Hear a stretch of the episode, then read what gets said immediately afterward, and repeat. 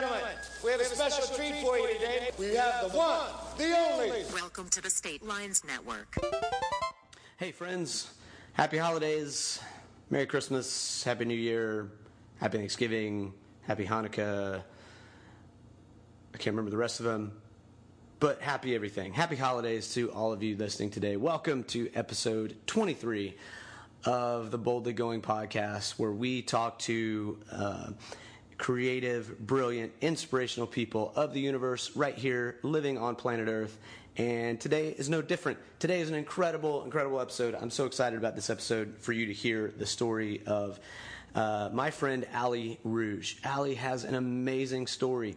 Uh, Ali, uh, I've known her since she was uh, like, I don't know, 15, 16 years old, since she was a teenager. Uh, I was her youth pastor for a while uh, has an incredible story of the life that she has lived up to this point and um, what she's doing now, living her dream. It's so exciting to see where she's come from and what she's doing now. Uh, brilliant. And uh, I'm excited for you to hear it. Ali is amazing. She is the director of alumni at Amethyst Recovery Center. And um, uh, she is a recovering addict, and she helps other addicts uh, recover as well. Uh, she's going to tell her story. In fact, today, it's Wednesday, uh, Wednesday the 7th, December 7th.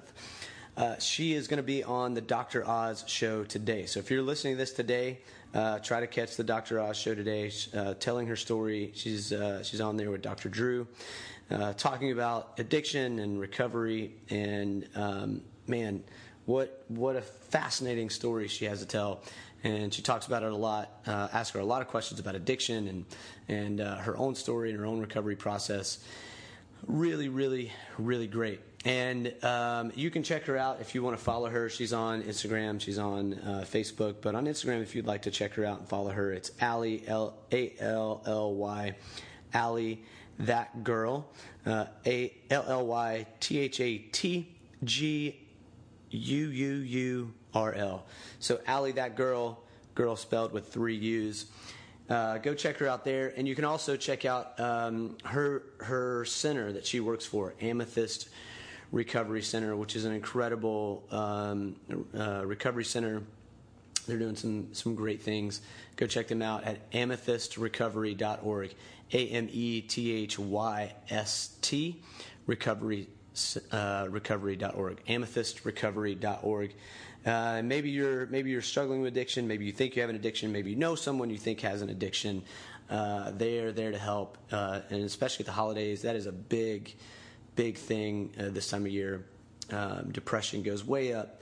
Um, suicides go way up. Uh, drug addiction gets uh, larger. So, and alcohol as well, alcohol addiction as well. So, um, if you maybe you maybe you're questioning, you feel like you have a problem. Um, call them. They'll talk you through it. They'll give you some advice. They'll they'll walk you through. Hit up Ali. She'll be glad to talk to you as well.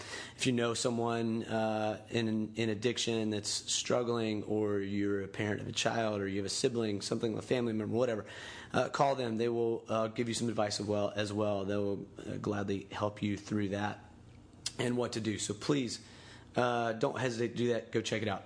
And uh, as always, we're a part of the State Lines podcast network. So please do me a favor go over to state lines.com, check out the website, check out the other uh, podcasts that are there. So many brilliant things going on on the website there. Some great articles, great writing, great podcasts. Go check them out.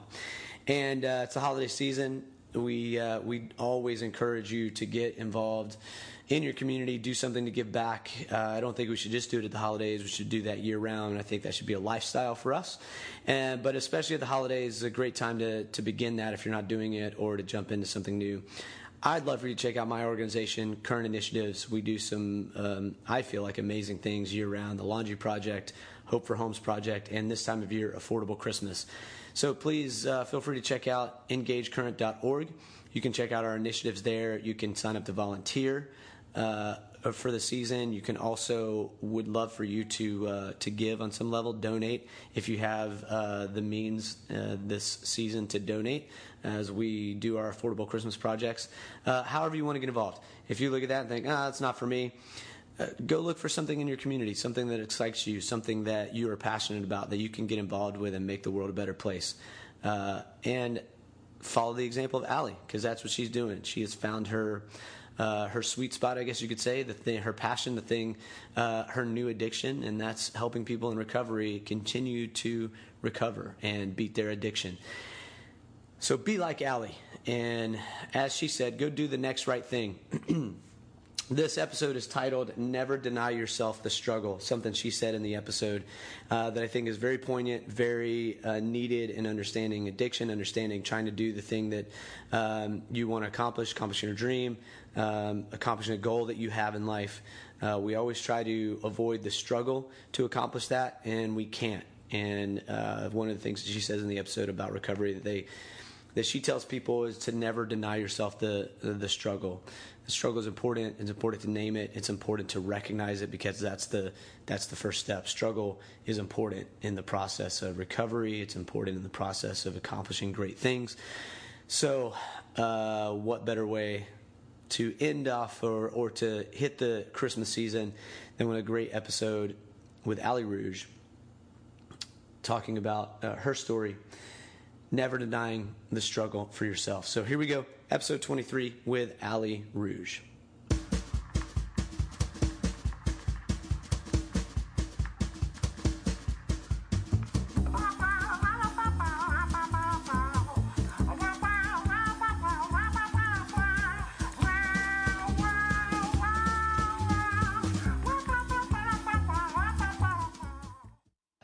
Exactly what you said. Like I finally, for the first time in my life, have like found a purpose. Yeah. You know. Sorry, I'm just giving you like a rundown, but I just No, wanted to good. thank It's you. It's already recording, so just so you oh, know.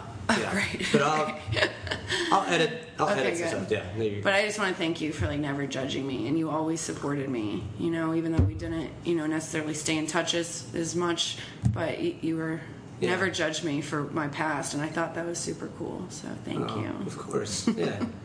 No, Some people can. no- um, yeah. People aren't. A lot of people are not great at Right. remembering that they're uh, just as flawed as the person they're passing judgment on. Right. So, um, yeah, that's cool. So let me give you some context at the beginning. Okay. Ali Rouge used to be one of my students when I was a youth pastor. Like, That's right. Man, 15 years ago, Yeah. 14 years ago, something like that. Right. It's been a long time, but uh, now, so you started to tell me you live in Stuart, Florida. Give me kind of a big picture of what you do now, and then tell me about why you live in Stuart, Florida. Like, what's your? So you're going to be on the. This comes out tomorrow. It's it's Tuesday right now. It comes out Wednesday. Also tomorrow on Wednesday, you're going to be on the Dr. Oz show, Right. which is incredible. It is. It's amazing, especially where I've come from, you know, and that's basically what I do in Stuart. I, I work at a substance substance abuse treatment facility, Okay. and um, my title is director of alumni. So Hmm, okay. I work one on one with um, people recovering from drug and alcohol abuse on a daily basis, and um, part of my job as well is is doing outreach um, and kind of spreading the word, you know, because it's it is this thing. It's a huge epidemic in our country that people don't want to talk about. You know, it has the stigma of you know drugs are bad and people who do drugs you know don't deserve a good life and, and all this stuff and that's completely not true especially from my own personal experience so Okay. Yeah. So, um, how did you get there? Because you, okay, so when I knew you, for 15, 16 years old, when I was a youth pastor, you were, went to Wharton High School, I think, Yeah. right? Wharton in New Tampa, and 15, almost 15 years later, you're in Stuart, Florida, doing that. How did you get from there to that? Which I'm sure is a long story. It is, um, but just I guess to give you the rundown. And what's funny is because I had struggled with alcohol abuse, and I remember being a member of the church that you worked at, and um, my peers all frowned upon it, and they kind of told me, you know, something's wrong with you, something's wrong with you. Why can't you stop drinking? You're underage, like you shouldn't be drinking. This is not God's will, and all this stuff, and. It's kind of where like the conflict started for me. It's like I didn't understand why I couldn't stop, you know. And um, from like alcohol and like marijuana use, my addiction completely progressed. Um, you know, moved on to harder drugs and and um, that's kind of how I ended up in Stuart. Is I, I went to I myself ended up going to treatment over there. So you put yourself in treatment? Um, this Or last time, okay. I have um, it's kind of different over there. It's a similar story. Um, I actually first went over there for treatment in 2012. Um, and it's actually called the South Florida Shuffle, and Okay. people will bounce in and out of treatment centers. Um, you know, I would get 60, 90 days sober and relapse, and then end up back in treatment. So I actually attended 10 different treatment centers before something finally stuck. Wow. Yeah. Um, by the way, there's no like official form to this, just a conversation. So Oh, I yeah. don't have like a list of questions. That No, I'm asking. cool. Um, so what was it for you? Why did it take ten places, or what didn't stick, or what should did stick? I guess. So for me, um, you know, there's a lot of work that goes into staying sober. Um, but for me, this last time, and this is kind of what I talked about on the Dr. Oz show, is is uh, my sobriety date's June 12th, 2014, and I always like to talk about June 11th, 2014, and um, you know, I was living in a motel down by Busch Gardens and in like the ghetto of Tampa, and living with my drug dealer, and um, owed him tons of money. I had nothing to my name. I had like maybe three pairs of clothes. I had no money, and um, and he kicked me out. And I remember like sitting in my car on the side of the road. I didn't even have enough gas to get to my mom's house, and I'm, I was physically addicted to opiates. And I'm sitting there, and I start to go in withdrawal, and I start to get cold chills, and I'm sweating, and I'm shaking, and um, I got this random phone call from my friend who was over on the East Coast just to ask me how I was doing. And I remember, like, as I'm sitting in that moment and thinking, like, I'm completely screwed. Like, I have no resources. My parents want nothing to do with me. You know, all this stuff, and and hear this God sent phone call. You know, and I and I told her, I said, Chelsea, I need to get some help again. And so there, I, you know, she drove three hours to come pick me up, and um, I always tell people like because I can still remember it vaguely, but I was wearing um, like a zebra tank top, cheetah leggings. I had blood running down the front of my shirt. I had scabs all over my face. I had two black eyes and no toenails. I was like my toenails had just fallen off. So she takes me to this detox, and they look at me and they're like, "You can't be here. You need to go to the hospital." So um, she also told me I smelled like urine, which I don't remember that at all. Wow. But um, so I get to the hospital and um, spent the night there, and I woke up in the morning with these huge abscesses on my face. And um, they ran some tests, and they were like, "You have MRSA, which is like a potentially deadly infection." Um, they said it's in your blood, and it might kill you. And even if it doesn't kill you, you might go blind because the, I had an infection by my eye and um, they said you need to call someone to come be here with you and i remember looking down at the phone next to the hospital bed and i remember thinking there's not one person that would pick up my phone call. Like my family wanted nothing to do with me. I had no friends. I had screwed over almost everyone in town. And like I hear you hear that all the time, like, oh, you have to hit rock bottom in order for your life to change. And and for me, the outside circumstances weren't different. You know, I was homeless. I didn't have any money. I I had overdosed. You know, I had been in those situations before, but for me, it was like this internal thing where I had pushed away every single person I loved and cared about.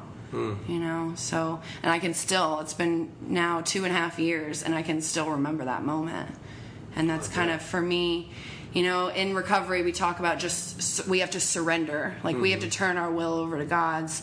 And um, I never knew what that meant. I'm like, what does that look like? You know, do I make a white flag and like run it around town? You know, and and for me, it was just to stop fighting.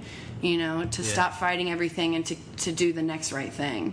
And so, you know, I ended up being in the hospital for six days, and finally my face healed, thankfully, and I was Yeah. not blind. Yeah. Um, but I went and admitted to my 10th treatment center after that and started listening and started paying attention and started taking suggestions. And um, my life just went up from there, which is pretty cool. It's, you know, now I like to tell my clients that are in similar situations, you know, homeless, no money, no nothing. Um, it's actually a beautiful thing because there's only up to go from there, you know? Yeah. So even though it feels So true. yeah, feels terrible. It feels so hopeless. I mean, I can't explain to you, you know, the hopelessness in drug addiction. Um, but but like I said, it, it when you're at rock bottom, the only place to go is up. So Yeah. Wow. yeah, Um, man, that's so heartbreaking to me. that would be heartbreaking to me with any for anyone to tell me that story, but knowing you as a teenager Right. and hearing that story, um, that's and not and like you said, it's you had pushed all these people away out of your life, and it's you know. I'm sure. I mean, at least I hope. At some at some point along the way, someone was going, "Hey, you, something's wrong. You got to stop. What's happening?" Yeah, absolutely. And it's, I think that for a lot of addicts, like we don't stop until we're ready. And I think those Mm-hmm. nine other times, I just wasn't ready. Yeah. You know? Which I feel like is probably a contradiction as an addict because addiction, some, I mean, correct me if I'm wrong, addiction being the nature that it is, addiction is almost somewhat out of control. I mean, you can control it eventually if you get to the right point, but there's always, I feel like there's always that potential to continue to be an addict. So Absolutely. maybe you want to stop, but I can't. My body's addicted to whatever it is that I'm. Right. And that's what I've learned. Like, so the difference between me and you is, you know, you can have, you know, a glass of wine or you can drink and get a little drunk and say, you know what, I've had enough, I'm going to stop now. Right. And so my brain's wired differently where, like, I get drunk and probably need to slow down and I can't. Mm-hmm. And, um, you know, a lot of people say it's oh, it's use your willpower, use your willpower, but there's actually studies done where our brains are different, and actually the enzymes in our liver are different. Yeah. Where we don't, you know, process alcohol and other substances the way that you know, quote unquote, no, normal people do. And we actually have something in our frontal lobe, which is like our decision making abilities, that is different Yeah. and it's you know to on the outside it looks unexplainable like how do you have these good things and these amazing people in your life and all these consequences from using and you still continue to use Mm-hmm. right so that's why i kind of buy into this whole disease factor Sure. like they call addiction a disease and i and i believe that to be true you know it just might Yeah. look differently than cancer or diabetes but it is definitely a form of mental illness that's for sure Yeah, which is interesting because it's such a it's such a weird debate to me about that because I do know people that that look at addiction like well it's not a disease it's a choice and Right.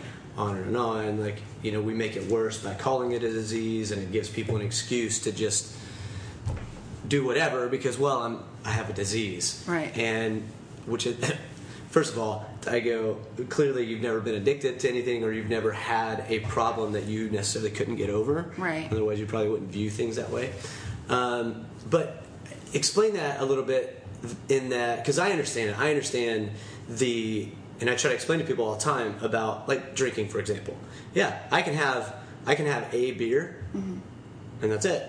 Like, cool, I had a beer with dinner.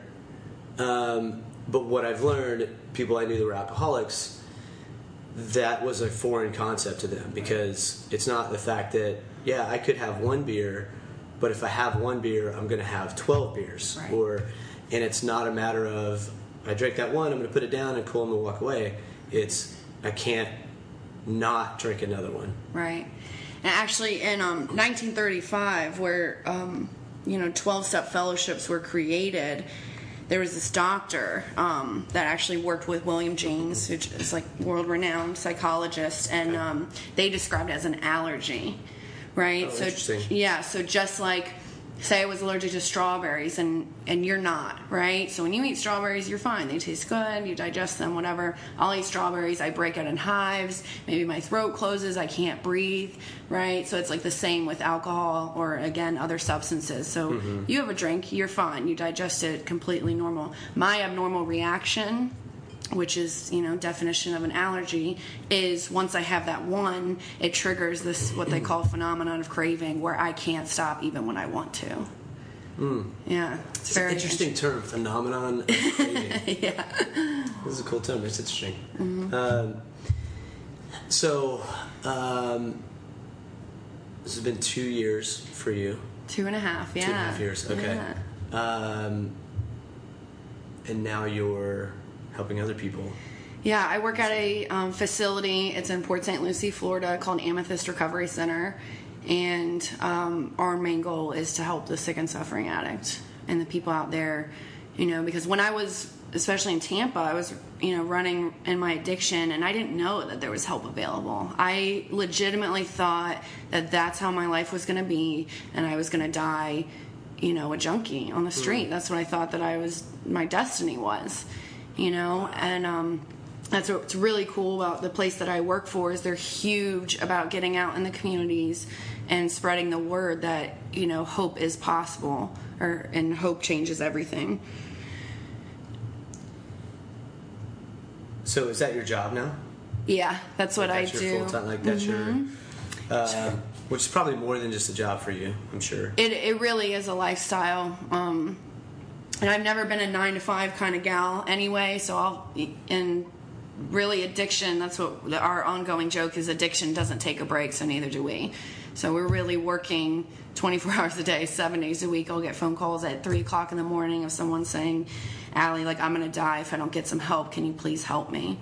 You know, and and it's so it's so cool being a part of that process for someone because the, you know two and a half years ago that was me that was mm-hmm. me saying like to my friend chelsea i need help or i'm going to die. So now to get those phone calls it is it's terrifying and it brings me it, it keeps it green for me you know? Like Yeah. that was me and now i get to help people and assist them in getting their life back on track. It's it's really powerful beautiful thing. Like it's so cool. It's almost it's almost like it's almost like i replace the drug with that because i get this almost like natural high from like mm. watching other people you know come from nothing and build their lives up it's so cool it's so cool yeah Um, yeah, that's cool. I, I could see that because it is. It is a it like I jokingly sometimes describe things like people ask me like, oh, what do you? How does it feel to do what you do and to help people and all that kind of stuff? And I jokingly say it's almost it's kind of like a drug because it is It really a, is It is, and there probably I'm I'm, a, I'm guessing I've never studied it, but I'm sure there is some type of there's probably a physiological mental thing that happens when that endorphin kicks in of that like satisfaction of being able to help that person, and it probably in the same way supplies the same type of feeling as drugs do Absolutely. on some level. Um, so some when you talked about when you started out talking about drugs actually first of all i love your statement because i say this to people all the time do the next right thing. Is that something you learned in recovery or where did that come from for you?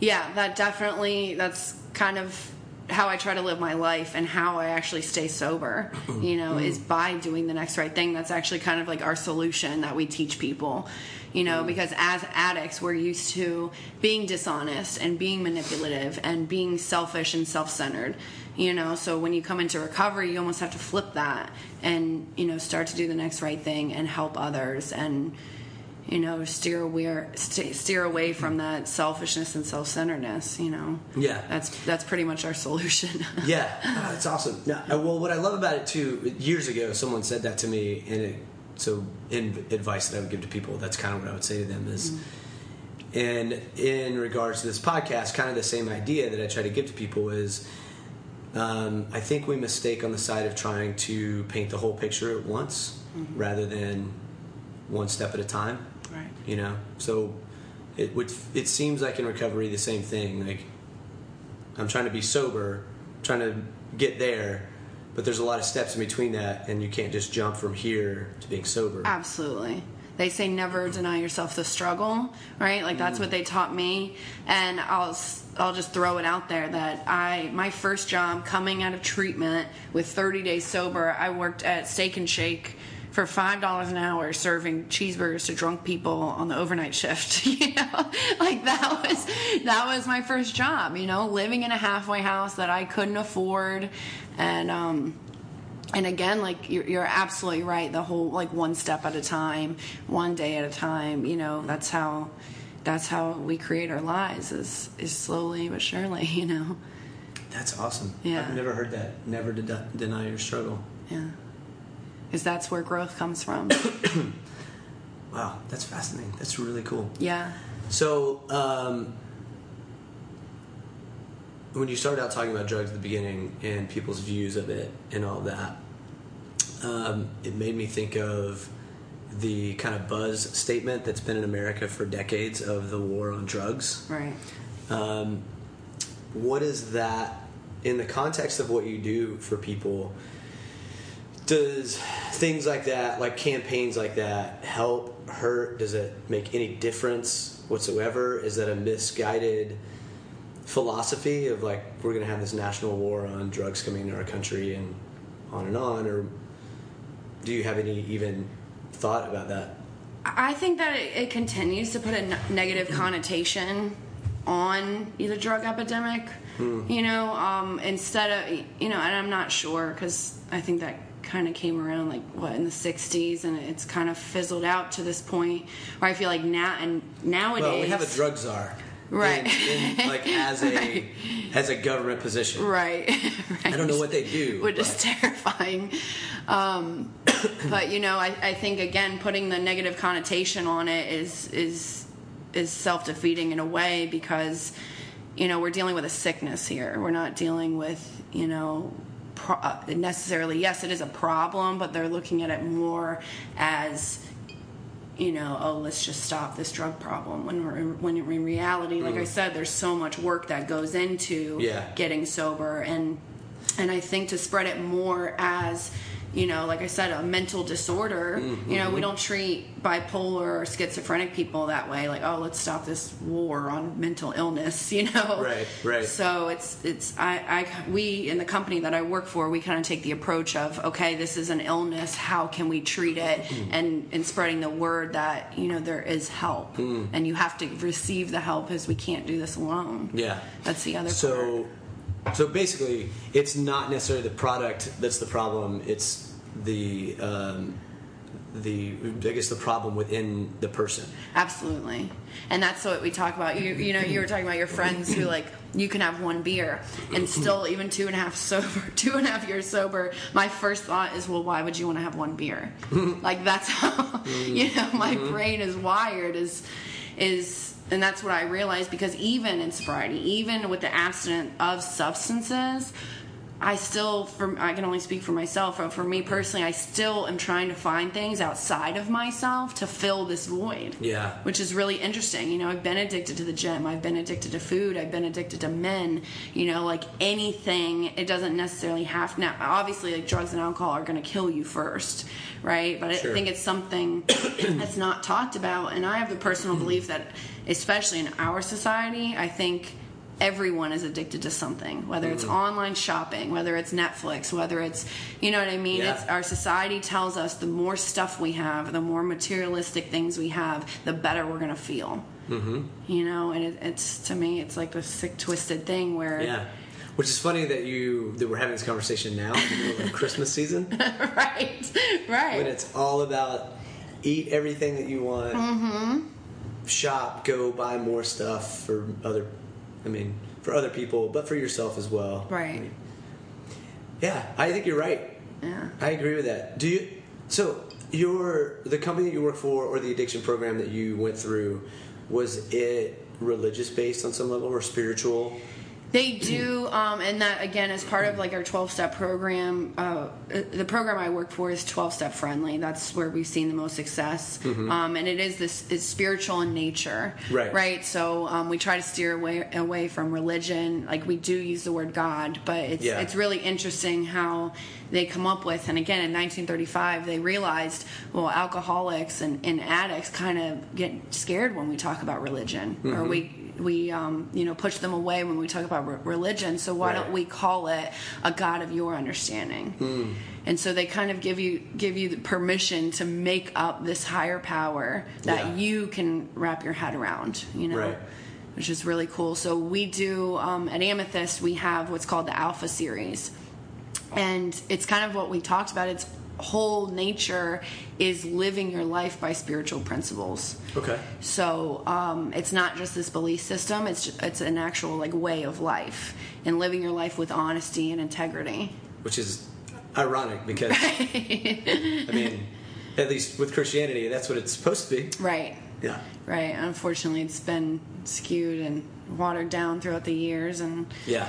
but that's the main thing. And and for me personally, what I found in church, you know, I I kind of steered away, away from that venture just because I saw a lot of people talking the talk and then not walking the walk. Mm-hmm. You know, you say these great things in church, but like, what do you do once you once you leave those doors? Yeah. And um, so again, that's kind of what our whole program is based off of is living it. Right. Yeah. Well, and what's fascinating to me with, like, you went through a program, and so you are recovering. Um, if that's if I can, if that's the proper terminology that you are constantly in this recovery process. So Absolutely. Never, you're never whole. Well, no, whole is not the right word. You could probably say it better than Cured? I can. I'll never be cured. There you go. That's the word. Um, and because you understand that and you recognize that, your ability to help other people that are not as far along in that process, they're just beginning that journey, or they're just discovering that, hey, I'm an addict, I need help, um, is so interesting because Christianity, that exactly what you do, is the core of what Christianity is meant to be. Right. Or religion in general is Right. meant to be a recognition of our own brokenness and hurt and working through that, doing the next right thing, and then also helping the next person behind us that's a little farther along do the same thing. Right.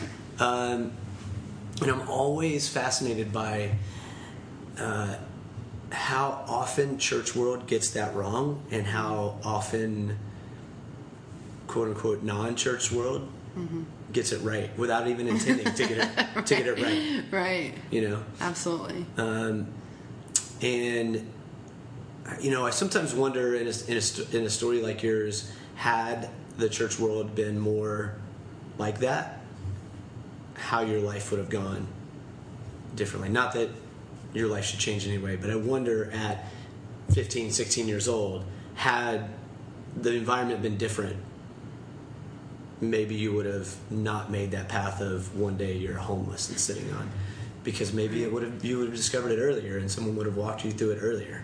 Absolutely. And I, you know, I try not to what if and should have, Sure. could have, Yeah, would have, right. but I absolutely do believe because obviously I remember being 14 and 15, and the whole reason I got into church is because I was looking for something. I felt this void, and I was looking for anything to fill it, right? Mm-hmm. And you're right, and not you know putting putting down the church by any means, but it did feel judgmental, and you need to live your life like this, and if you don't do it, then you're wrote off, and all this, and and Mm-hmm. I do feel like, and I have found churches in my area now that are welcoming, Yeah. and and don't judge you for mistakes you make, Right. Mm-hmm. Because we are human, right? So of course we're gonna make mistakes, even you know in sobriety, I still make mistakes, Sure. you know, and um, and I, I do feel like if they would have accepted or said, you know, this is how life is and, and these things happen and we accept you and love you no matter what, you know, things probably would have been different. Mm-hmm. It's probably true. Yeah, and yeah, and I say that not because not not in a reflective way of like your life should your life story should have been different. Uh, I say that more uh, in the more towards the church world environment of had had that been better, maybe, and you know, and maybe not because necessarily churches aren't necessarily designed for. Um, you know, recovery programs. Although I think they're meant to be, Right. They, sh- they should be, but What's so interesting, yeah, that now even the services I go to mm-hmm. now, and again, my perception is obviously different, and I'm biased mm-hmm. because I am mm-hmm. in recovery. But the things that I hear in a religious setting, it coincide completely with, you know, the program I live my life by today. yeah, So, which is which is really kind of cool, and and I always say that that anybody could benefit from a 12 step program.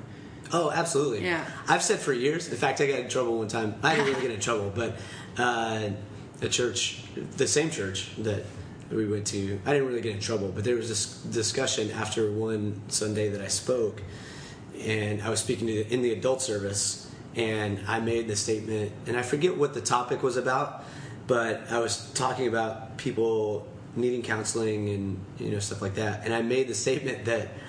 I believe every every human being at some point in their life needs therapy or counseling, whatever whatever term I used. And I remember the next week in in a meeting, um, kind of this debrief meeting from the weekend, of somebody saying to me, uh, "Listen, I don't think I don't think you should have said that because not everyone needs needs therapy and all that kind of stuff. Right. And I was like, I no, I, absolutely think that's not true. I think Right. everyone does. Right. They may not need intense like recovery, Right. But everyone needs some type of, like you said, twelve step program because it's that constant. I feel like it's a constant recognition of where I've been, where I'm at now, where I'm going, what I need to do to continue doing the next right thing. Absolutely.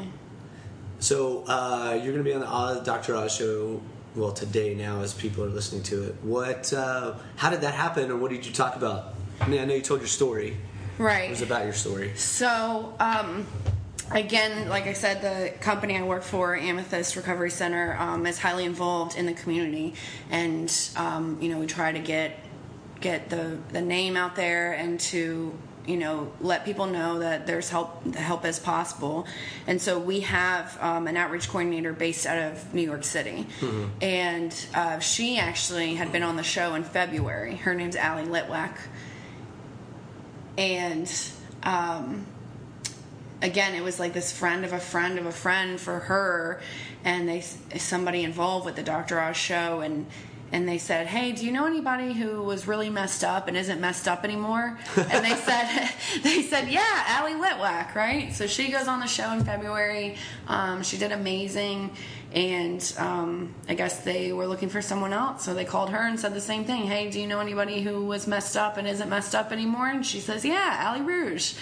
So um, it really like you know everyone asked me oh how'd you get involved with that? Da, da, da. and like there's really no explanation for it except god. Yeah. you know for some reason god wanted me to get on there and share my story. And and um, so they called me that day. It was on a friday. They called me um, i did a about an hour phone interview.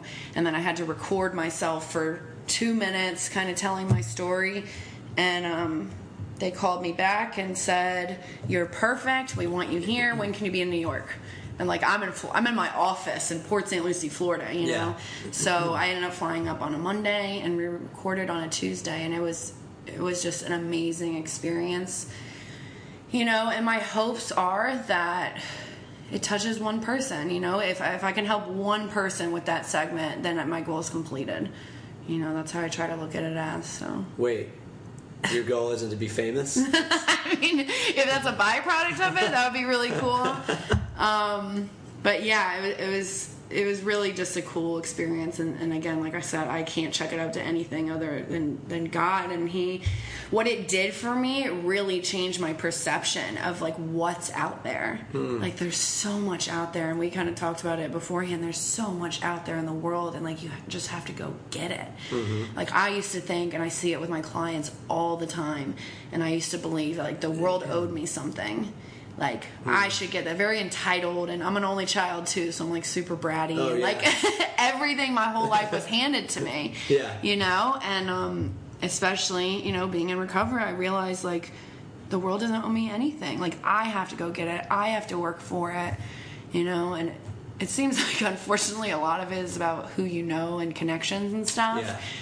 But again, going back to that next right thing, that's what I've realized. The more I do for others, and this is the sick, twisted part about our society. Sorry to talk about like No, society. yeah. Like, yes. That's I'm all about it. Go for it. So, like, our society tells us again, the more stuff we had, the more we do for ourselves, the more we get facials and massages and get our nails done and have a Lamborghini and a big, huge mansion, the happier that we're gonna be, mm-hmm. right? And that's it's false. It's false delusion. And and what's so cool and what I'm learning is actually the less selfish I am and the more I do for other people and like maybe you can relate is the happier I am. And Yeah. all that materialistic stuff, it just comes. That's like that'll happen on its own. Yeah, absolutely. Yeah. If yeah, well, if that is a necessity, Right. the material stuff. Right. Like, I was listening to a podcast the other day, and Jeremy Irons, the actor, Mm-hmm. Jeremy Irons was the was the guest, and he said something that was really profound to me because he's he's a super famous actor, really well off, and he made this statement. And I forget they were talking about some society stuff or whatever, and he made the statement that like, you know, all anyone really needs to feel value is uh, a job of some kind, even if that job is one day a week. And I think he talked espe- like more in the context of a man, more so. Um, he said at least for a man, like to have a purpose, to know that at least one day a week I've got something I have to accomplish, and that I have a place to live. Um, really is all that. That's, That's all humanity needs for to to feel purposeful and all of that, and but all, and all this other stuff. You're right. It's all just filling a void Right. of this backwards idea that that's what gives you purpose and Right. meaning and all that kind of stuff. I had someone ask me recently, um, just doing an interview, and they asked me about, um, you know, how do how does it feel to help people? Which I always I don't know if you get that question from people, but I feel it's a for me it's a weird question because I don't really know how to answer that. Right. I'm like, I don't know. I mean, it Feels great. feels like life is supposed to feel, I guess. right. Fulfilled. Yeah. Yeah. Um, and it's such a so it makes me wonder the type of people that end up in recovery programs. I feel like probably most people's views that don't understand it would see because you were talking about the view that people have about drugs and negativity. I think a lot of times we see, well, they're probably, you know, drug addicts are usually um, they're poor, they're a certain race, all these kinds of things, like negative things we see. But I feel like a lot of times it's the I live in New Tampa and I've got a nice car and I've got a nice house and I've got a lot of money and on and on and on. But we never recognize that as the that's a really a person that is in ends up in recovery a lot of times because their life hits rock bottom. Absolutely, and that's what I kind of want to talk about too. Is is there is this this idea that a drug addict is somebody who was abused when they were a child and grew up in a poor neighborhood and had all these terrible things happen to them, and, and like that's not my story at all. Like I was raised in a beautiful house with beautiful parents that were married 31 years, you know, and and um, had all the love and attention I could ever want, right? And I got, like I said before, I anything I wanted, I got it materialistic wise. Yeah. You know, and was told I was loved and told I was cared about. And again, you're absolutely right. Like that internal thing where I never felt good enough, or I never felt worthy, or I never felt like I deserved it. You know, mm-hmm. although I had all these outside things and, you know, beautiful childhood, got to travel the world and, you know, do all these cool things. And, and that's the other thing I like to talk about is is addiction or mental illness in general. Like it doesn't discriminate. It doesn't care. Mm-hmm. You know, you see these celebrities. Robert Downey Jr. is a huge one. Steven Tyler and all Yeah. these people who have millions of dollars who are icons. You know, and they speak publicly about their drug addiction. Mm-hmm. You know, so that's what is so funny. It really doesn't matter where you come from or what color you are or how your childhood was because I've heard every story in the book you know? And again for me in particular it's i have no complaints you know? I can't and it almost made it harder because or like more difficult because i wanted to blame it on my childhood. I wanted to say oh i use drugs because of this. And i yeah and i really had nothing to blame it on you know? Um, for a long time i said um, because i was always like the bigger girl in school and i was picked on and bullied and called the fat kid and all this stuff. And so i said for a long time well that's why i used. I used because mm. i was picked on and bullied and, and all this stuff. And, and the reality is i i always felt that void.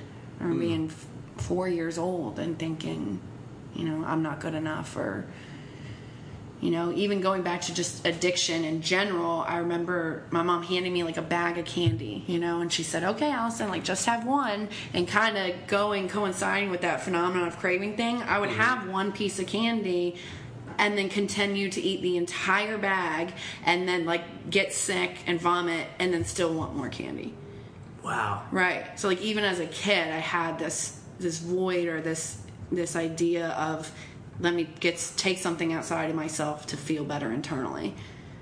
That's amazing. Yeah, it's a very interesting concept. Wow. Uh, what would you say?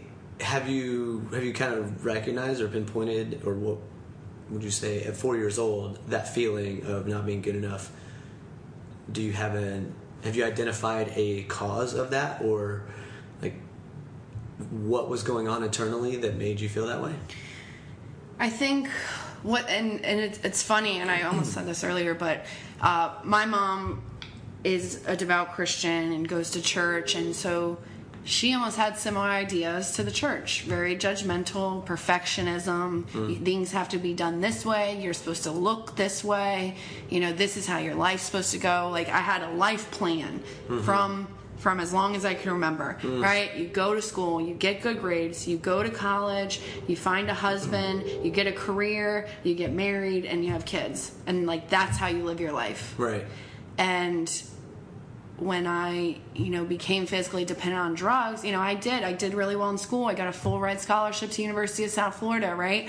And then all of a sudden my life plan was thrown off track. Mm. Right? And so I think she just instilled in me from like a from a very young age, this is how women act, this is how women look, this is what women do. And because I didn't fit in that description or fit in that puzzle piece of like, this is what women do, um, I think that's where that belief came from is I'm not good enough, I'm not worthy enough, I'm never going to live up to my full potential, I'm never going to be what she wants me to be. You know, because I mm-hmm. think as little kids, we always want validation from our parents, right? Yeah, for sure. And like I was a daddy's girl and I loved to run around barefoot and I loved football and rock music and all that stuff and sh- here she wanted me to be this beauty queen and and you know there's nothing wrong with that. That's what she wanted the best for me. She wanted me to be a good girl and I just didn't buy into that. I didn't mm-hmm. want that. I wanted to watch fo- football and Ace Ventura with my dad. You know, that's how I always, you know, wanted to my, live my life and was kind of this like tomboy, and it Yeah. didn't again like didn't fit into what she wanted and what she instilled in me was like quote unquote correct. You know, um, so and it's just a theory, but that's where I kind of like to think where my turmoil started Yeah. Is not living up to what my parents necessarily wanted me to be. So, if you become a parent one day, how would you approach that differently with your child? I've thought about this because I do. I still want that plan. Like I still want to get married and um, back in school and trying to finish school and um, I feel like I would let my kid, you know, have freedom to choose how they want. You know, choose even their sexual orientation or where how they want to dress or where they want to go to school. I, I would like to think that I would be open minded to those type of things. Yeah. um, but still guide them you know and and again like as addicts and alcoholics i think even teenagers we don't like to be told what to do and again going back to the religious thing religion tells you this is what you have to do my mom told me this is what i have to do and so like that rebellious nature of being a teenager and especially being like a drug addict like we want to go the complete opposite right. right? So I feel like with my children, I want them to know that, you know, just be you. Mm-hmm. Like whoever you are, your authentic, true self, like be that, Yeah. you know?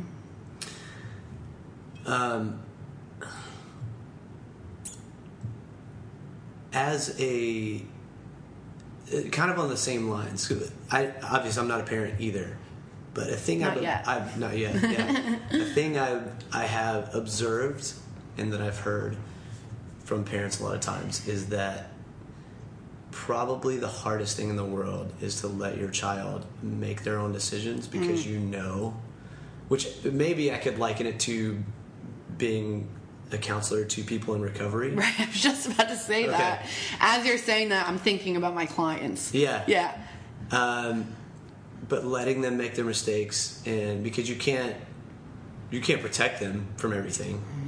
Um, and I feel like probably the most natural thing to be with is to build this wall of I don't want you to have to experience the hurt that I've gone through. I don't want you to feel all the terrible things that I felt throughout my life. I want to help you avoid that. And um, we end up creating a scenario where they do, you know, maybe they do become an addict of some kind because we've created this bubble you know, whatever it is. Um, so, uh, how how do you deal with that with your clients?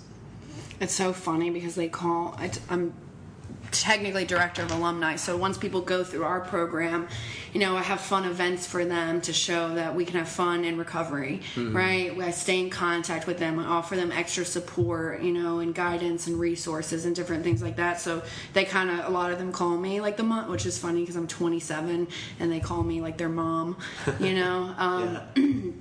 and I actually started. I had to start going to um, Al-Anon because it gets so involved and so emotionally attached, and you make bonds with these people. Mm-hmm. And um, and the reality of this disease is is people are dying. Um, you know, we've lost. I've lost a few friends um, from addiction to overdoses, and and uh, stuff on the streets right now is killing people. So it it's so hard to just let go. Um, and again, something like I'm newly learning, like I talked about the selfishness and this idea of, you know, the more selfish we are, the, the better we, we feel, and how it's like this sick, twisted thing where it's actually the opposite answer. Mm-hmm. So it, for me, that goes with control as well. The more I try to control people, I control things, or control situations, or even like control my life, like it's almost the more unmanageable it is, mm. or the worse the clients act, or you know, you know, you were making the analogy of like kids, you know. So the more I try to control them, the more they act out. Yeah. Right. So it's almost this weird thing, this like paradox. If I let go, that's where the freedom is. Mm-hmm. Right. And and um, you know, the first step is is admitting that we're powerless over drugs and alcohol. And when I had said that that anybody can benefit from 12 step is because you can literally put anything in that in that blank. I am powerless over everything except my attitudes and my actions. That's mm-hmm. the only thing that I have power over is how I handle situations and how I act. Right? Yeah. So if someone decides, and I see it all the time, clients will make the same decision that I made five years ago, which resulted in a relapse, right? Mm-hmm. And I'll even tell them, "Hey, I did the same thing, and and I got high." You know, so are you mm-hmm. willing to risk doing the same thing? Like, do you really think you're that much different? So we all like to think that we're different, and the truth is, where a lot of us happen, are like, happen to me. right, exactly. So you know, and they'll still go through with it and they'll make the decision and they'll get high and all I can do is is pray. That's it. You know, I'm I'm powerless over what they do, and and I just ask for for guidance, and and I ask God like how I can help them. And that's mm-hmm. pretty much it. You know, I pray that they make it back. That's pretty much all I can do. It took a long time to get there, but especially some of them, you just want to like grab them. Um, but again, I found that they use the analogy of, of sand, right? So if you if you put your if you hold sand in your hand and you try to hold it so tightly it's going to fall out. It's going to come out the edges. It's it's not going to be in your hands anymore. Right. but then if you also hold it too loosely you're going to drop it that way mm-hmm. right? So they talk about kind of just having like an easy firm grip on it not too tight not too loose. Yeah. Yeah. That's how i i try to put all situations like that yeah Interesting. Yeah. Yeah. I can see it's got to be um, emotionally draining. Hard, draining. Yeah. It's got to be a roller coaster. It is absolutely, and that's what again, like I talked about, the people that that you watch, you know, have those spiritual awakenings and gain things in sobriety and handle situations differently than what they used to. That's what makes it all worth it. Mm-hmm. You know. I used to tell I, when I was a youth pastor, I used to jokingly say when I would talk about like parents and relation, you know, kids relationships, yeah. I used to jokingly say, "Listen, your parents used to be sane and cool and tap, you know, whatever, whatever term you would put on it, and."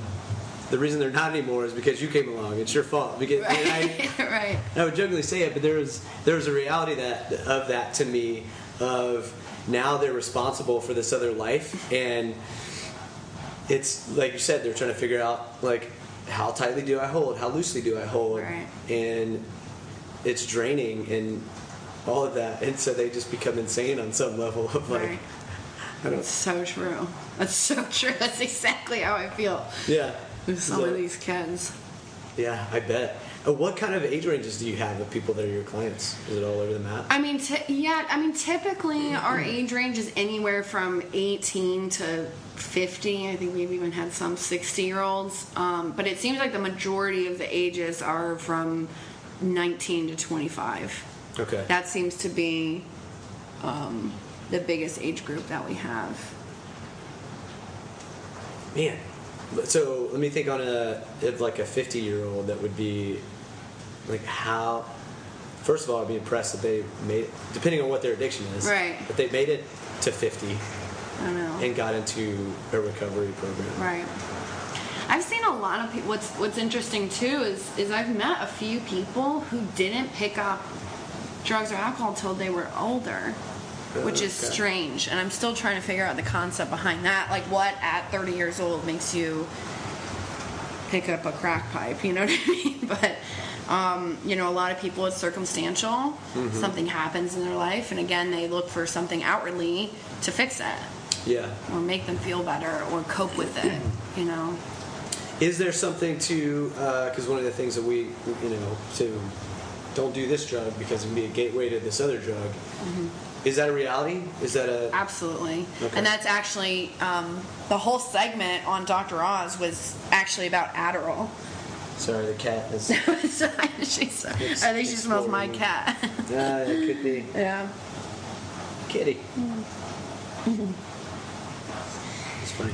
So yeah, the whole segment on Dr. Oz was actually about Adderall addiction, and that Oh, was their yeah, which that was their um, whole thing was they wanted a female who had been to college and who had been prescribed Adderall, and it took them off the deep end. And like that's kind of like I told you before when I I had my first drink and I first started smoking marijuana at 13 right? And I think by 15, which is when I was like at church, is when I got into cocaine and some kind of harder stuff. Um, but at 17, I you know went away to college and and um, I don't believe they talk about this invisible line that we cross from like normalcy, whatever that looks like, into alcoholism or addiction, right? And um, I was 17. I had been depressed, and they had always thought something was wrong. I was very suicidal, and um, so I went to the psychiatrist, and and literally all I had said was, I'm, I have a hard time paying attention. And boom, they wrote me this prescription for Adderall. Now, at the time, I didn't know what that was, but I remember taking it. I remember thinking, "Ooh, I really like how this feels." Very similar to cocaine. And um, actually, on the Oz show, that's what Really? they. Yeah, that's on on Dr. Oz, which hopefully people will see it today. Um, they show two molecules, right? And they look exactly the same, like two chemical um, formulas of, of this molecule molecule component. And all they do is they add one little molecule on one of them. Mm-hmm. And they show one of the molecules is Adderall and one of them is methamphetamine.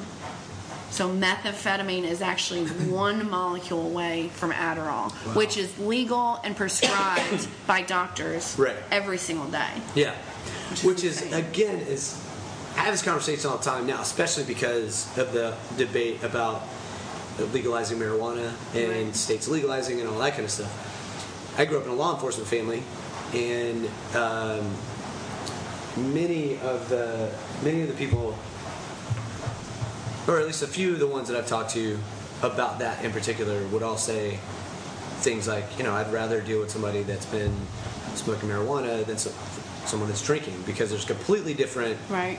reactions to those.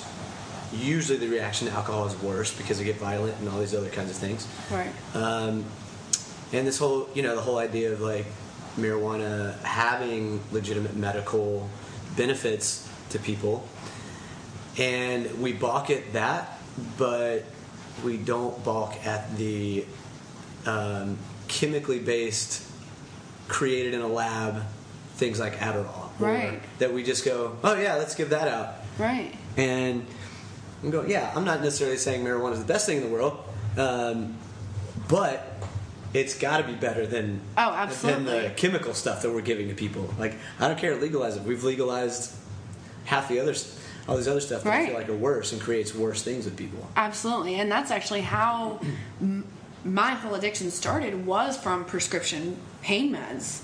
Uh, my boyfriend at the time was prescribed oxycodone, right? And and obviously I, t- I did take it without a prescription, but you know, thinking, well, Yeah. he was prescribed this from a doctor. I took a quarter of one, Sure. right? And it was it was off to the races from there. And you know, flash forward four years later, and I'm using IV heroin, right? And to think it all started with this quarter of a pill prescribed by a doctor. Wow. It's it's very interesting, and it, and I'm definitely um, against the pain management clinics and big pharma and all that. I think it's absolutely ridiculous.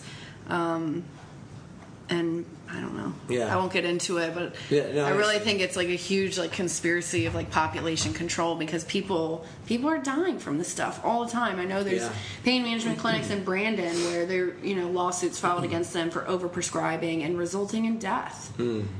And Mm-hmm. and it's like when is this going to stop? But I can't go to I can't go to the pharmacy and buy my uh, over the counter allergy medicine Right. without. right. I've gotten told no Right. because I bought it. I bought it too soon in the in the days of like Right. Only every 15 days or something like that. And Right. it was day 14 and they wouldn't sell it to me kind of thing. And that's when I was. Uh, this is kind of deflated some over the years, but when I was in my active addiction was when the huge pain pill epidemic in Florida was going on. People were driving from out of state to come down here because literally all you had to do, you just walked into a pain management clinic and gave them cash, and they would write you a prescription. Oh wow. Yeah, and so that's how it kind of took off. And in 2011, they ended up hooking all the pharmacies together. Yeah. So because we would go to like nine different doctors and then nine different pharmacies and just get our prescriptions filled. Mm-hmm. Yeah. And what happened was, so they finally caught on to that, and they did link the pharmacies, which I think that did help and Mm-hmm. improved. But what had happened was, so the prescription pain pill population went down, and all of a sudden, five years ago, you never saw heroin in Florida. And all of a sudden, once the pain pills went down, there was massive amounts of heroin moved Wow. into Florida. Yeah, it was very interesting how all that. That's crazy. Yeah.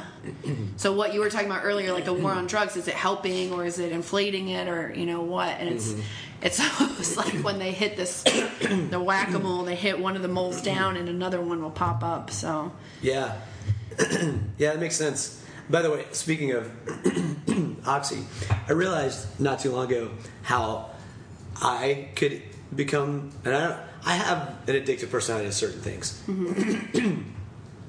Medicine is not necessarily one of those things, but I did go, oh, now I see how people get addicted to this because I took, uh, I got my wisdom teeth taken out, and that's what they prescribed to me was Oxy, and I took one pill, didn't feel a thing and my next thought, like after a while of it setting in, I was like, I didn't really feel like I don't feel take anything. right. My next thought was maybe I should take two. yeah, And I thought, and then as soon as I had that thought, I went, Yeah, that's how people get addicted to. right. that's that's exactly what happens. Yeah, and I actually ended up not taking any more after that because I didn't because I didn't feel really any effects of it other than like it kind of made me a little tired. Right. But that was about it. Right. um, I thought either I've got a really high tolerance to pain medication, or um, I'm. Hey, I don't know. I well, I thought I just must have a high tolerance, so I would take two. But then that would be the that would be the. I just kicked the door open. Oh, that felt really great. I'm going to take another one. Exactly.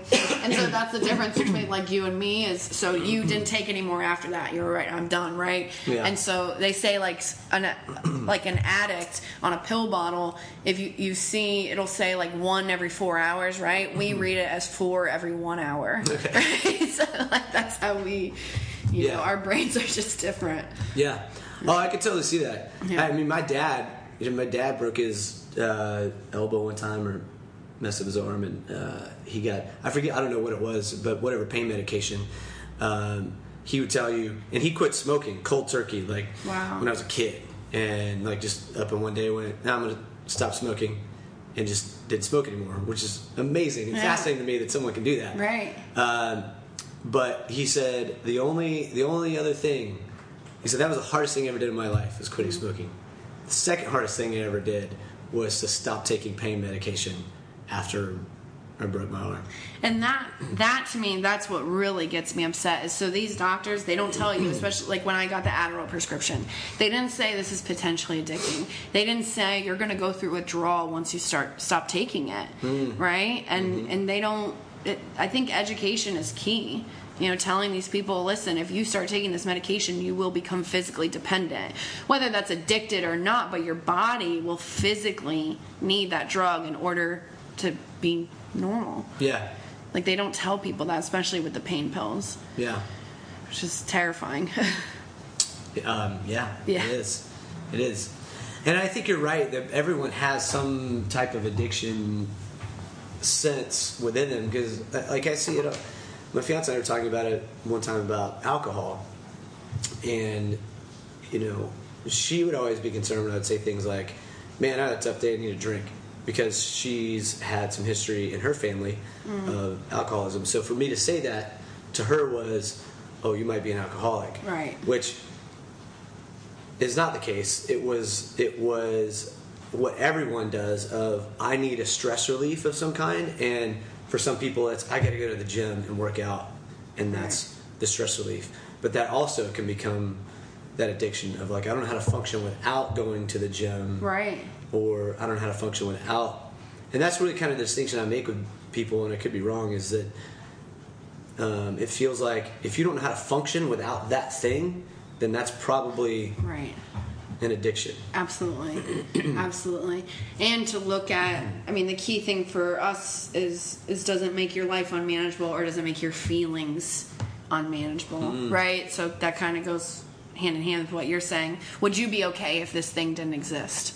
Like how would you handle it if you didn't have that outlet? Right. You know, it's when I actually laughed. One of my friends from high school, I saw some. She posted some picture, and, and it was along the lines of that. Like she's at the bar, she's at like McDenton's, and she says, "Oh, need this as a stress relief after a long day of work." And I kind of like giggled to myself because. You know, a lot of people look at addiction as like a weakness, or like, oh, you're just mm. weak. Like, why can't you just stop?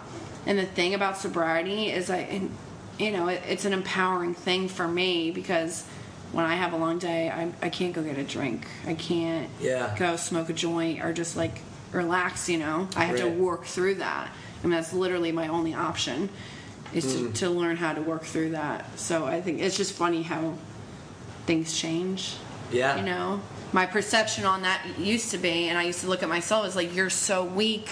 Why can't you just stop? Why can't you live your life like a normal person? You know, and now, now it's like on the opposite spectrum of like, I feel strong. I feel empowered. I don't need a drink today. I don't, you know, need to look for something outside of myself. Right. That's what we talk about. There's growth in the uncomfortability. It's like we don't grow when things are comfortable. Yeah. There's probably something to say too that, um, in a lot of ways, you're probably more normal than people that we consider to be normal, because you're honest about uh, your struggle, your problem, whatever whatever term you want to put on it. Like Right. where most people aren't honest about whatever's going on inside. Right. You know, it it plays itself out in things like that. Of oh, I'm really stressed out. I'm going to go have a drink, or I'm really stressed out. I'm going to go to the gym. Right. And not uh, well, what are you stressed out about? Like, Right. We're forced to sit it there and talk is about it really work Right. that you're stressed out about? Was it really that work was a bad day, or is it that you felt devalued Right. because of your job and which comes from your childhood or whatever all these other Right. things like maybe you should talk about that Right. We are we're forced to look at ourselves. Yeah. Which is interesting and, and I and you're kind of right in that spectrum and not saying any way is better or worse, but but again, we live in a society where it's, you know, oh, go do this and you'll feel better, or go have a drink to relieve some stress, or go do this, you know, and instead, this in this recovery way of life, it's like, okay, well, what's going on with me? Like, what, how am I feeling today? Like, what's really happening? Yeah. You know and kind of force that's what this whole thing is about is is internal work. I say recovery is an inside job yeah. right? Um, just because i'm curious is there uh, between men and women that you um, that are your clients or whatever you whatever you would call them. Um, is there one gender that's easier to deal with than the other, or that I guess handles recovery better than the other? Uh, I would definitely, and you'll, and I'm just figuring this out too. I kind of just looked around the room one day, and there's like 80% men and 20% women. And, uh, Really? yeah, and I'm like, what the hell's going on? You know, that there's so many men in recovery. And I do think, and maybe I'm biased, but I say that men are easier because they're not as emotional. Yeah. And I mean, there's there's definitely pros and cons to like both genders because Yeah. males have their egos, so they don't want to say what's going on, or they don't want Mm-hmm. to talk about their issues, or they're known they, they've been taught to think it's weak to talk about if you're having a hard time. Right. So that's difficult for, from the male perspective. Right. From the women's perspective, um, we're much more emotional. We're much more sensitive. We're you know, and it's there is also this stigma. What I've been taught, like through the court system, is like there's an even bigger um, stigma put on women at being an active addiction, right? Really? And you're supposed to be mothers. You're supposed to be this again, kind of like what I was Right, saying, what my mom taught me. And so to be a a female addict or a female alcoholic has this even bigger stigma, I think, and so women are shunned from recovery or they're sh- you know shunned further into their addiction because they think oh i'm not supposed to be this way um, and kind of going more into it like females have more resources to use i know there's a huge like i don't know if you want me to talk about that but there's a huge like human trafficking um, Yeah. network in actually Right. tampa alone Oh yeah. Yeah. Um, absolutely. and so I've heard a lot of men say, you know, oh, if, if I could get my drugs that way, that I wouldn't come back. Like I wouldn't get sober. Wow. Yeah. So it's it's really interesting and and um, I think it I think it is different for each gender. Mm-hmm. And again, not to say one's like better or worse, but I I do personally think it is more difficult for women Interesting. to get sober. yeah. Yeah. Fascinating. Yeah. It's funny the ego thing too. I heard a comedian um, one time say, and he, it was a serious conversation, but he just happened to be a comedian. That he said, um, and someone made a made a derogatory comment about ego, and he his thing was like, I don't think ego's not really the ego is the inanimate of it. It can be good or bad, said, Right. Because ego, because you think about it, really, ego is your bodyguard at least for um, you know for a guy because your ego is what keeps you um, uh, the ego is if sometimes for guys what also um, it may it may keep us from wanting to talk about our problems but it also forces us to find a way out of our problems because Right.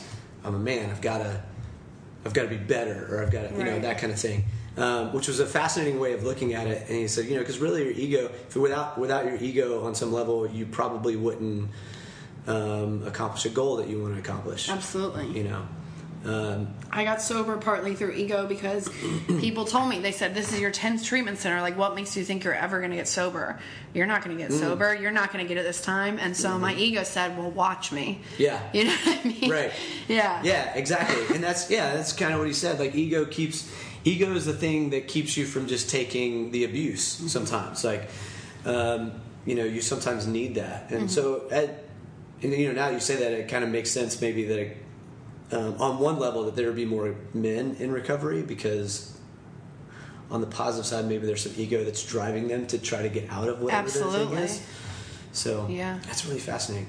So um, to kind of start wrapping up a little bit, what kind of advice would you give to people that are, um, let's maybe break it out, like to a parent or to friends that are they maybe observe this in their friend, family member, whatever, um, and then maybe to someone who internally thinks they might be an addict or knows that they're an addict, but they're not doing anything about it. They're afraid to.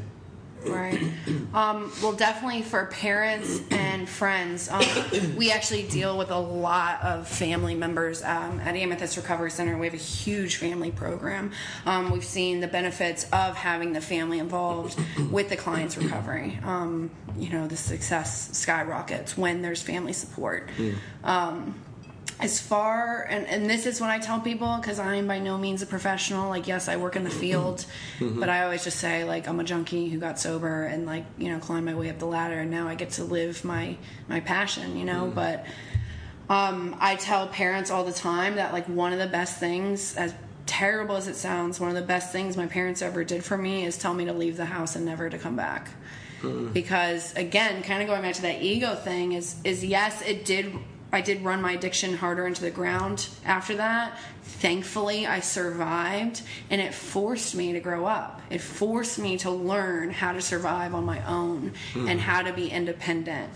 Um, there's a huge thing about parents enabling or friends enabling and saying you know well especially growing up i remember hearing kids or, or parents say well I'd rather them drink at my house than out, you know, somewhere else. At least under my roof, I know that they're safe. Um, but for me, that's kind of like f- feeding into it and, and co-signing it and saying, "Oh yeah, this is okay if you do this."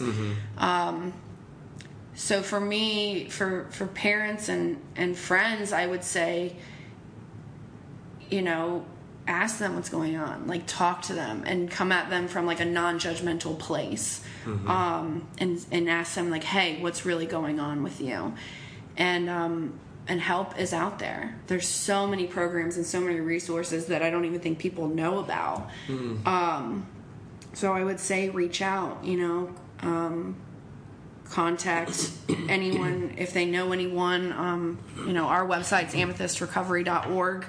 And um, even if someone is not good for placement with us, we always find different facilities that's a good fit for them, whether that's state run or that's out of the state. We actually um, are opening. Sorry, now I'm getting off topic, but next week we're opening. Uh, it's called Raw New England Recovery and Wellness in New Hampshire. And what's interesting is I don't know if anyone listens to this that's up north, but um, New Hampshire has the highest overdose overdose rates per capita in the country.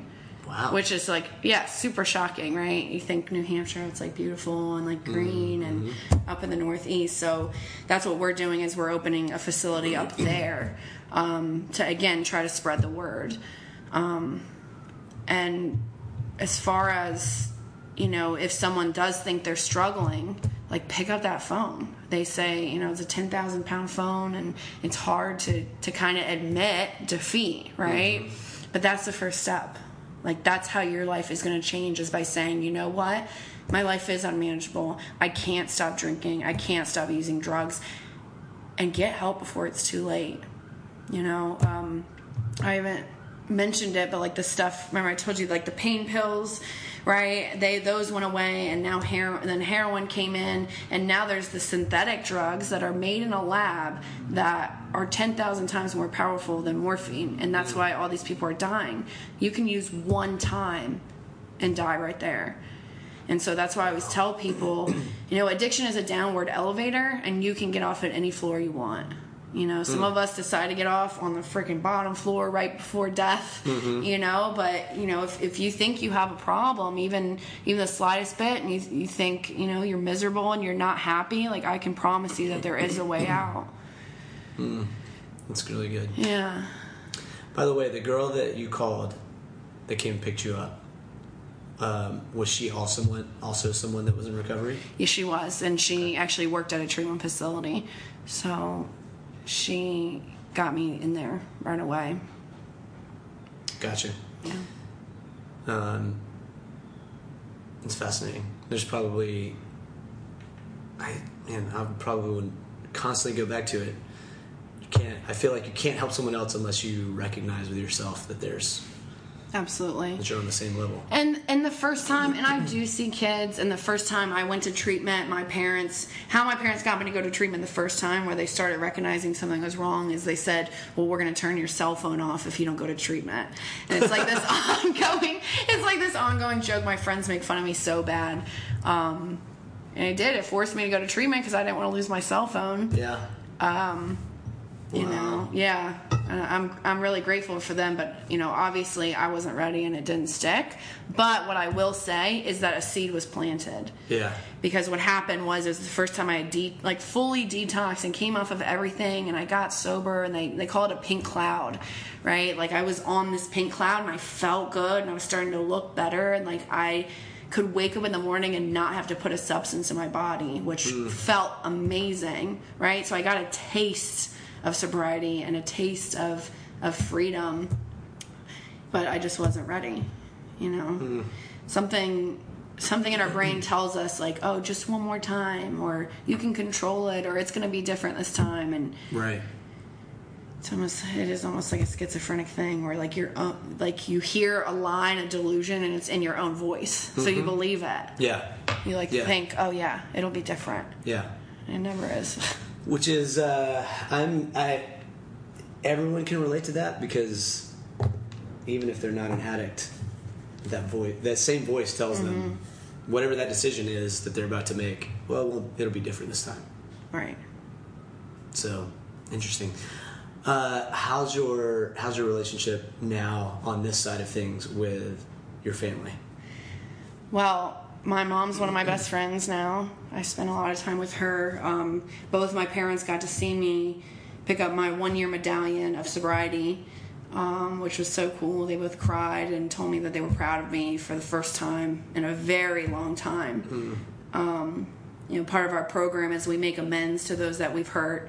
Right. And so when I was about nine months sober and I was able to um, make amends to them and, and tell them I was wrong for all the things that I did and, and ask them, how can I make it up to you? How can I right my wrongs? And both of them that just looked at me and, and said, we just want you to stay sober. We just want you to be the person that we know you can be, you know, which is a really cool experience. Um, then actually, it's, they say like, there'll come a time when the only thing between you and a drink or you and a drug is God, right? And so, um, you know, I had been working my program and I was about 16 months sober, and um, I got a call from my mom that my dad passed away suddenly from a stroke. And, um, and everyone thought, like you were talking about ego, everyone thought, like, this is it. She's going to go back out. She's going to use over this. And, and I remember thinking and like feeling my dad with me and like looking over me. It was very odd, but like I felt him there, and I remember him, him saying to me like it's gonna be okay, like you're gonna be okay, and you're gonna learn from this, and you're gonna grow from this, and you're gonna help someone. And what's really cool. Not, I mean, however you want to look at it. I try to look at things in a good way now. Yeah. But I had four clients in the past two months after my dad's death who their dads died. And I got to sit there and say, You don't have to use over this. You don't have to drink over this. Like, we're going to get through this together. Which is like super cool. And I ha- like I part of me thinks that he's up there, like that whole Dr. Oz thing. He actually met Dr. Oz like seven years ago. Oh wow. Yeah. So part of me thinks like he has something to do with that, you know. Mm-hmm. I don't know what happens exactly, you know, after this life form, but I like to think No that. Yeah, all exactly right. but my life really has skyrocketed um, because I chose to channel that the grief and the negative energy into into helping others. Mm-hmm. That's what kind of happened. as I started this new job and threw myself into it Yeah. and it's just really interesting all the blessings that have that have come from it you know That's that's amazing. yeah it's really cool That's um, it's so cr- it as um, I don't even know what the word I'm looking for. Heartless is not the right word, but as it may sound, it's pr- probably such a great thing that those clients also, because you had that group. Like if you were just by yourself, even with probably your council people around you, but someone that knows and understands. Again, like the girl that called you, Right. she knew where you were at and understood where you're at. Like I feel like without that, without a group of people, everyone needs that that understands. Like I get it, I'm going through that too, or I've gone through that absolutely as well. Um, and that's crazy. I'm going to sound really unlike a pastor here for a second. um, the whole the energy thing. I used to hate this, like what you just said about you know channeling your energy into something else. I used to hate that statement because I grew up in a very very um, conservative, legalistic, judgmental um, church environment. And any any phrases like that, statements like that, were like new age, uh, like Right. it's that's all that's all Satan, Yeah. you know, uh, kind of things. And the older I got, the more I started thinking for myself and studying and paying attention to science and things like that. Um, you know, from a scientific level, eh, you know, all the matter that makes up this chair that we're sitting on, this table that we're at, is the same matter that makes up the human body. And as these things deteriorate, that matter goes into something else. Like on a on a subatomic base level, it all turns into something else. And I do think there's a side of religion, Christianity, that forgets that God is very much an energy transfer between people, and there's something there is something real about intuition and feeling the energy of someone else and knowing that that energy is there. And it's all energy transfers of it's the same way that we know i'm going to be i feel in danger Right. over whatever. I can't tell you why but i'm in this room or i'm out running and it's nighttime and for some reason i feel danger. I don't see anything but there's these energy transfers that i think we take for granted a lot of times that if we paid ma- way more attention to um, and, and kind of putting aside that stigma from a religious i'm kind of talking to all the religious people Yeah. that might be listening put that stigma aside and recognize that yeah it is channeling your energy and making a choice to put that into something else Absolutely. which i think would apply to a whole lot of stuff It Uh, does. instead of being angry at that person because they did you wrong channel that into something else Absolutely. because it's all energy. That anger is just energy. So, um, I'm really proud of you. Thanks. Thank really you. It's so cool to see where you're at. Yeah. Um, so I have two final questions. One of them's for you. One is for the audience. I always end with with a question to the audience. Right. Um, question for you is under the you know the podcast boldly going uh, is all around this context of of I believe that people can boldly go do the thing they want to do. So in your context, the way I put it is that you know people can boldly go and make the next right step instead of the bad decision. I ask every guest this because um, everyone has a different philosophy, and I feel like it's good for people to hear different ideas about the same thing. Um, what is your belief, or do you believe that every every person does have the ability to boldly go and do whatever it is in your context? Recover from their addiction, um, get out of their addiction, or to just boldly go and do the right the right thing. Absolutely. I believe that anyone struggling with drug addiction can recover because I was that hopeless case. I was that person where, you know, my parents asked me if I wanted to be buried or cremated. Everyone expected me to die, another statistic of an overdose, and I'm sitting here before you at two and a half years sober with this amazing, beautiful life. You know, so I I definitely 100% wholeheartedly believe that anyone can recover. Um, I also believe, so on like a life basis, not even recovery, that anything in this world is possible. Anything. I was sitting, one of my dreams in life, which sounds crazy, one of my biggest dreams was to go to New York City because I wasn't allowed to go because my mom told me it was dirty and it was dangerous. so I was never allowed to go. And here I am. I was 27 years old and I'm getting to fly to New York City. And not only am I going to New York City, I'm the ABC studios with Dr. Drew and Dr. Oz, and I'm sitting on the couch. And I remember thinking to myself, like, don't they know where I've been? Like, don't they know where I've come from? And I kept, like, I was literally pinching myself and like blinking, like, kept like blinking my eyes because it didn't feel real Yeah. and and again it was only this short little segment and and to me it was it spoke volumes about what life has to offer Yeah. you know That's awesome. yeah it was so cool it was really cool New York's not all dirty. No, I love. I'm in love with it, and my mom's pissed. My mom was pissed. I told her so. I was like, I'm gonna move there. I'm gonna be a reverse snowbird and like live in Florida and then go to New York in the summertime and stuff. And she was like, eh. She told me not to like look people in the eye. She told me not to wear jewelry, Oh, and I had so a funny. blast. It was. I loved it so much. Wow. Yeah. That's awesome. How cool is Dr. Drew in person? Dr. Drew was amazing. I know everyone keeps I've always wanted to meet that guy. He is so cool. He was introduced himself, super nice, gave me a hug afterwards, was asking me my opinion on different uh, medications and stuff, and was hilarious. He was great. That's awesome. Yeah, even even cooler in person than on TV. That's so great. Yeah, That's really cool. I'm Yeah. glad you got to live your dream, getting Right. to live your dream. right. That's amazing. Yeah. Really, really proud of you. Super cool. Um, so to finish out to all the to the audience, the question I always ask is: um, you've you've heard a story, you've heard a boldly going story, and um, there is no lost cause. I think is what you would say, um, and essentially what you said in your answer. Um, so those of you listening, um, what can you do this week, uh, today, this month to begin boldly going or con- to continue.